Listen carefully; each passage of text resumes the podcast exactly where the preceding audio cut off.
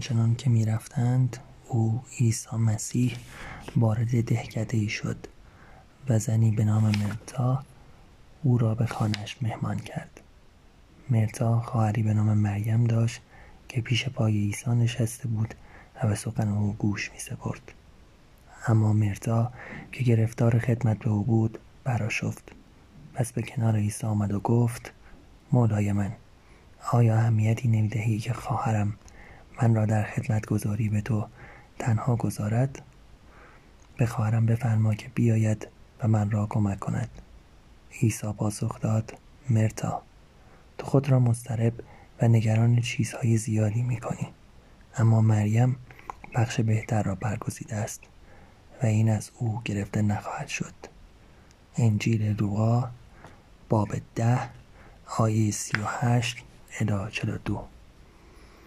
کیمیاگری که اسرار و کاربرد اکسیر اعظم را می‌دانست.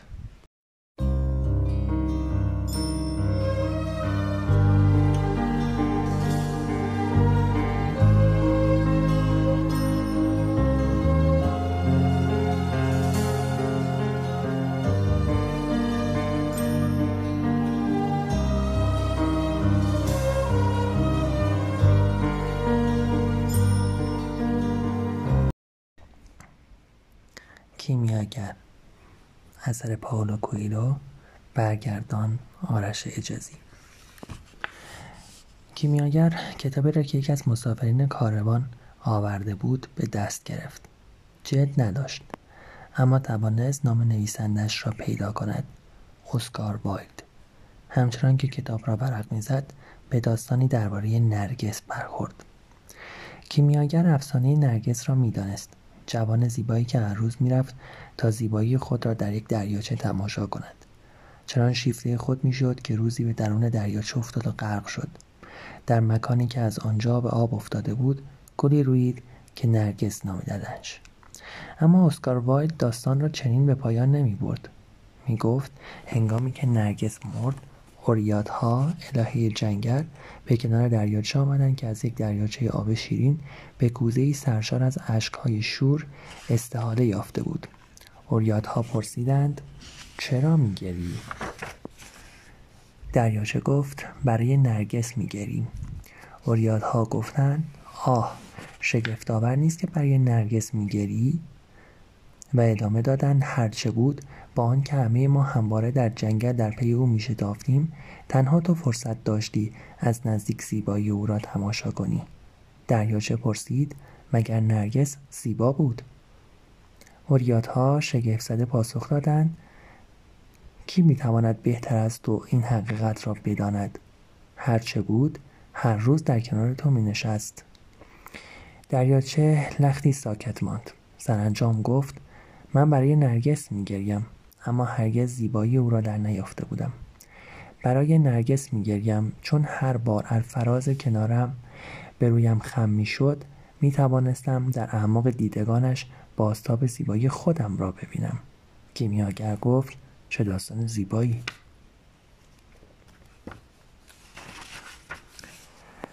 نام جوان سانتیاگو بود. هنگامی که با گلش به جلوی کلیسای کهن و متروکی رسید هوا دیگر داشت تاریک می‌شد. مدتها بود که سقف کلیسا فرو ریخته بود و انجیر مصری عظیمی درست در مکانی رویده بود و انجیر مصری عظیمی درست در مکانی رویده بود که پیش از آن انبار لباس ها و اشیای متبرک بود. تصمیم گرفت شب را به همانجا سر ببرد. صبر کرد تا تمام گوسفندان از دروازه ویران آن وارد شوند و سپس چند تخته را به گونه قرار داد که نتوانند در طول شب بگریزند. در آن ناحیه گرگ وجود نداشت اما یک بار یکی از جانوران در طول شب گریخته بود و سراسر روز بعد را به جستجوی گوسفند گم شده گذرانده بود. زمین را با خرقهاش پوشاند و دراز کشید. به جای بالش از کتابی استفاده کرد که خواندنش را تمام کرده بود. پیش از خواب به خودش یادآوری کرد که باید شروع به خواندن کتابهای ضخیمتری کند. هم خواندنشان بیشتر طول می‌کشید و هم به انگام شب بالش های راحت تری بودند. وقتی بیدار شد هوا هنوز تاریک بود به بالا نگریست و سزارگان را دید که از میان سقف نیمه ویران میدرخشیدند. فکر کرد دلم می‌خواد کمی دیگر بخوابم. اما رویای هفته پیش را دیده بود و دوباره پیش از پایان رسیدنش بیدار شده بود. برخواست و جورهای باده نوشید. سپس چوب دستیش را برداشت و مشغول بیدار کردن گوسفندانی شد که هنوز خفته بودند. متوجه شده بود که همزمان با بیدار شدن خودش بیشتر آن جانورها نیز بیدار می شود. گویی نیروی مرموزی وجود داشت که زندگی او را با زندگی آن گوسفندان که دو سال بود همراه با او زمین را در جستجوی آب و غذا در مینوردیدند پیوند داد. آرام گفت آنقدر به من عادت کردند که حتی برنامه زمانی من را هم می‌شناسند. لحظه تحمل کرد و اندیشید که شاید برعکس او بود که به برنامه زمانی گوسفند عادت کرده بود. اما چند گوسفند هم بودند که اندکی بیشتر طول می‌کشید تا بیدار شوند. جوانک با چوب دستیش یکی یکی آنها را بیدار کرد و هر یک را به نام خواند. همیشه مطمئن بود گوسفندان می‌توانند صحبتهای او را بفهمند. به همین خاطر گاهی عادت داشت بخشهای جالب کتاب را برایشان بخواند یا درباره انزوا و شادی زندگی یک چوپان در دشت صحبت کند و یا آخرین خبرها را از شهرت از شهرهای پشت سر گذاشته برایشان تعریف می‌کرد.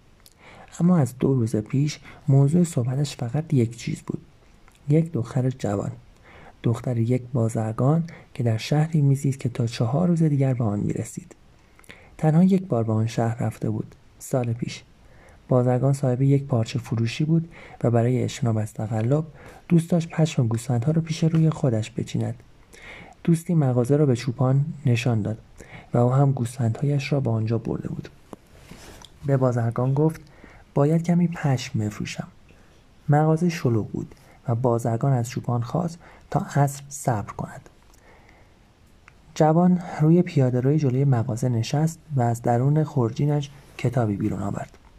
صدای زنانهای در کنارش گفت نمی‌دانستم چوپان می توانند کتاب بخوانند دختری با چهره مشخص اندلسی بود با موهای سیاه و انبوه و چشمهایی که به گونه گنگ فاتحان مور کهن را به یاد می آورد.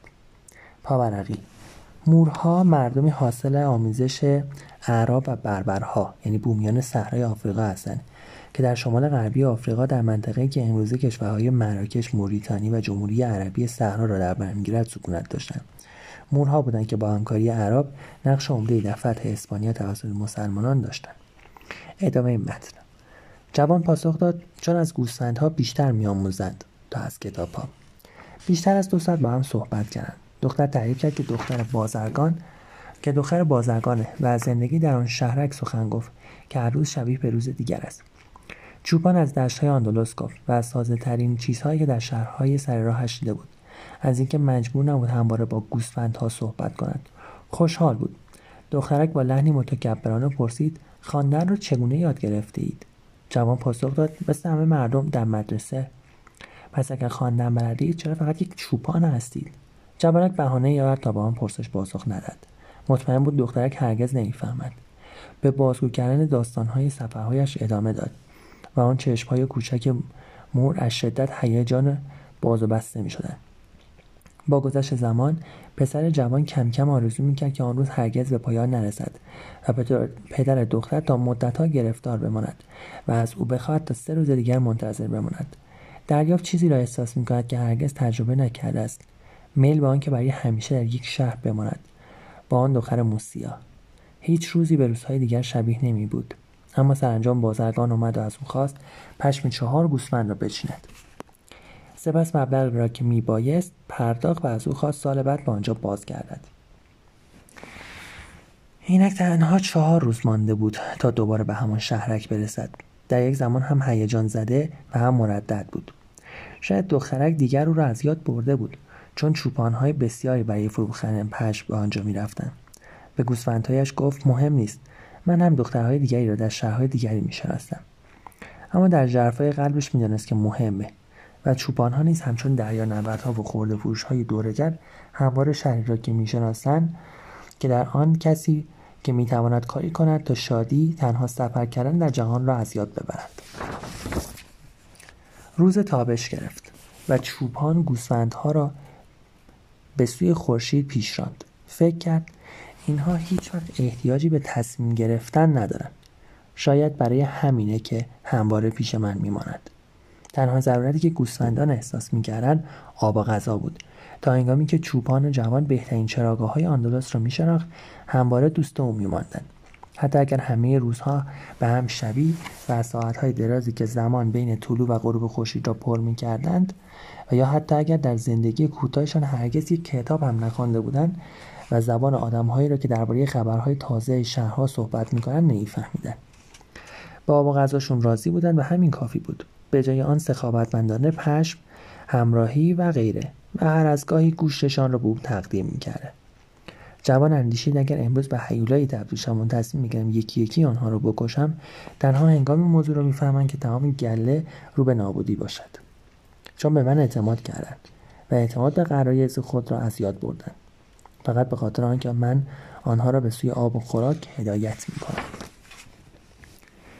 جوانک کم کم از افکار خودش تعجب می‌کرد. شاید کلیسا با انجیر مصری که در آن رویده بود سایه سیاهی بر اندیشههایش افکنده بود. شاید همین باعث شده بود همان رویا را برای دومین بار ببیند و از همسفران همیشه وفادارش نوعی کینه به دل گرفت.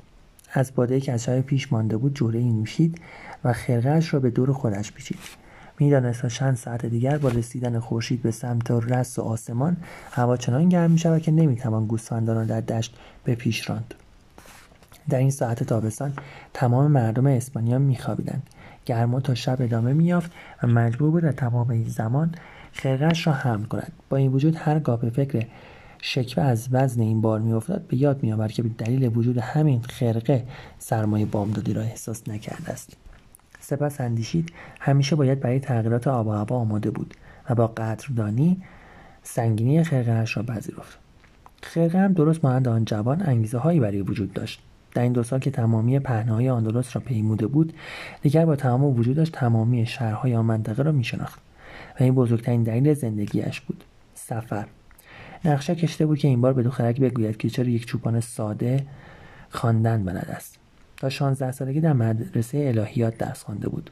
پدر مادرش می‌خواستند او کشیش و مایه افتخار آن خانواده ساده روستایی شود که همانند گوسفندان تنها برای آب و خوراک کار می‌کند. لاتین اسپانیایی و الهیات خوانده بود. اما از کودکی رویای شناختن جهان را در سر داشت. و این برایش بسیار مهمتر از شناخت خدا یا گناهان انسانها بود. یک روز از که برای دیدن خانوادهش رفته بود جرأت کرده بود و به پدرش گفته بود دوست ندارد کشیش شود.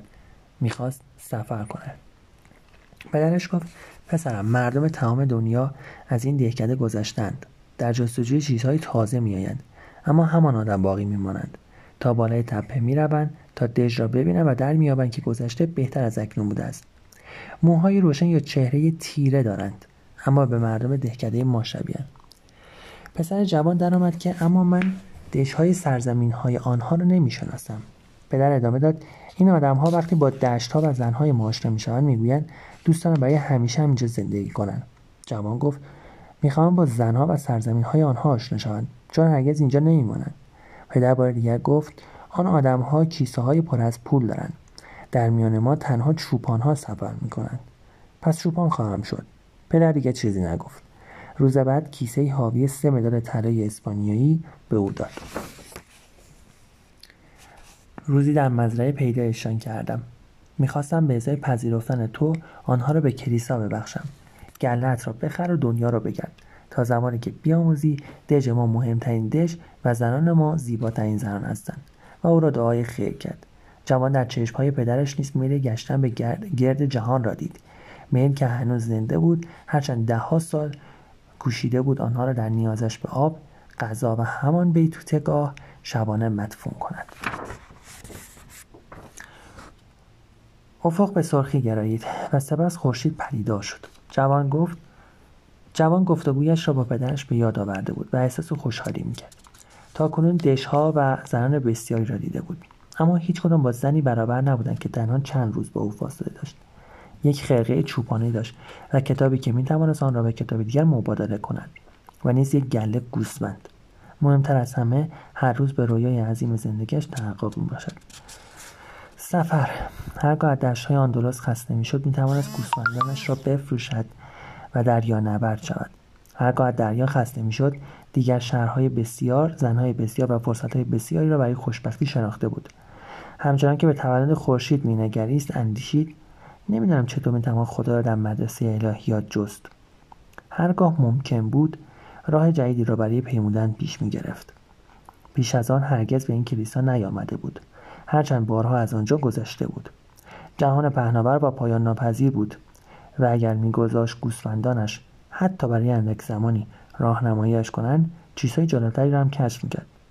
مشکل اینه که گوسفندها نمی‌فهمند که هر روز راه تازه ای را میپیماید. درک نمی‌کنند که چرا گاه ها عوض می‌شوند و یا فصل ها متفاوت هستند. چون تنها نگران آب و غذاشون هستند. و سپس اندیشید شاید برای همه ما همینطور باشه. حتی من که از وقتی با دختر بازرگان آشنا شدم به زن دیگر فکر نمی کنم. به آسمان نگریست و بر مبنای محاسباتش پیش از ظهر به تاریفا می رسیدن. پابرقی تاریفا جنوبی ترین بندر اسپانیا مجاور تنگه جبل تارق ادامه متن در آنجا می توانست کتابش را با کتابی حجیمتر مبادله کند. تنگ باده بخرد و سرصورتش را اصلاح نماید. میبایست برای ملاقات با دختر آماده می‌شد و نمی‌خواست به این احتمال بیاندیشد که چوپانی دیگر با گوسفندانی بیشتر پیش از او برای خواستگاری از دختر آمده باشد. بار دیگر به آسمان نگریست.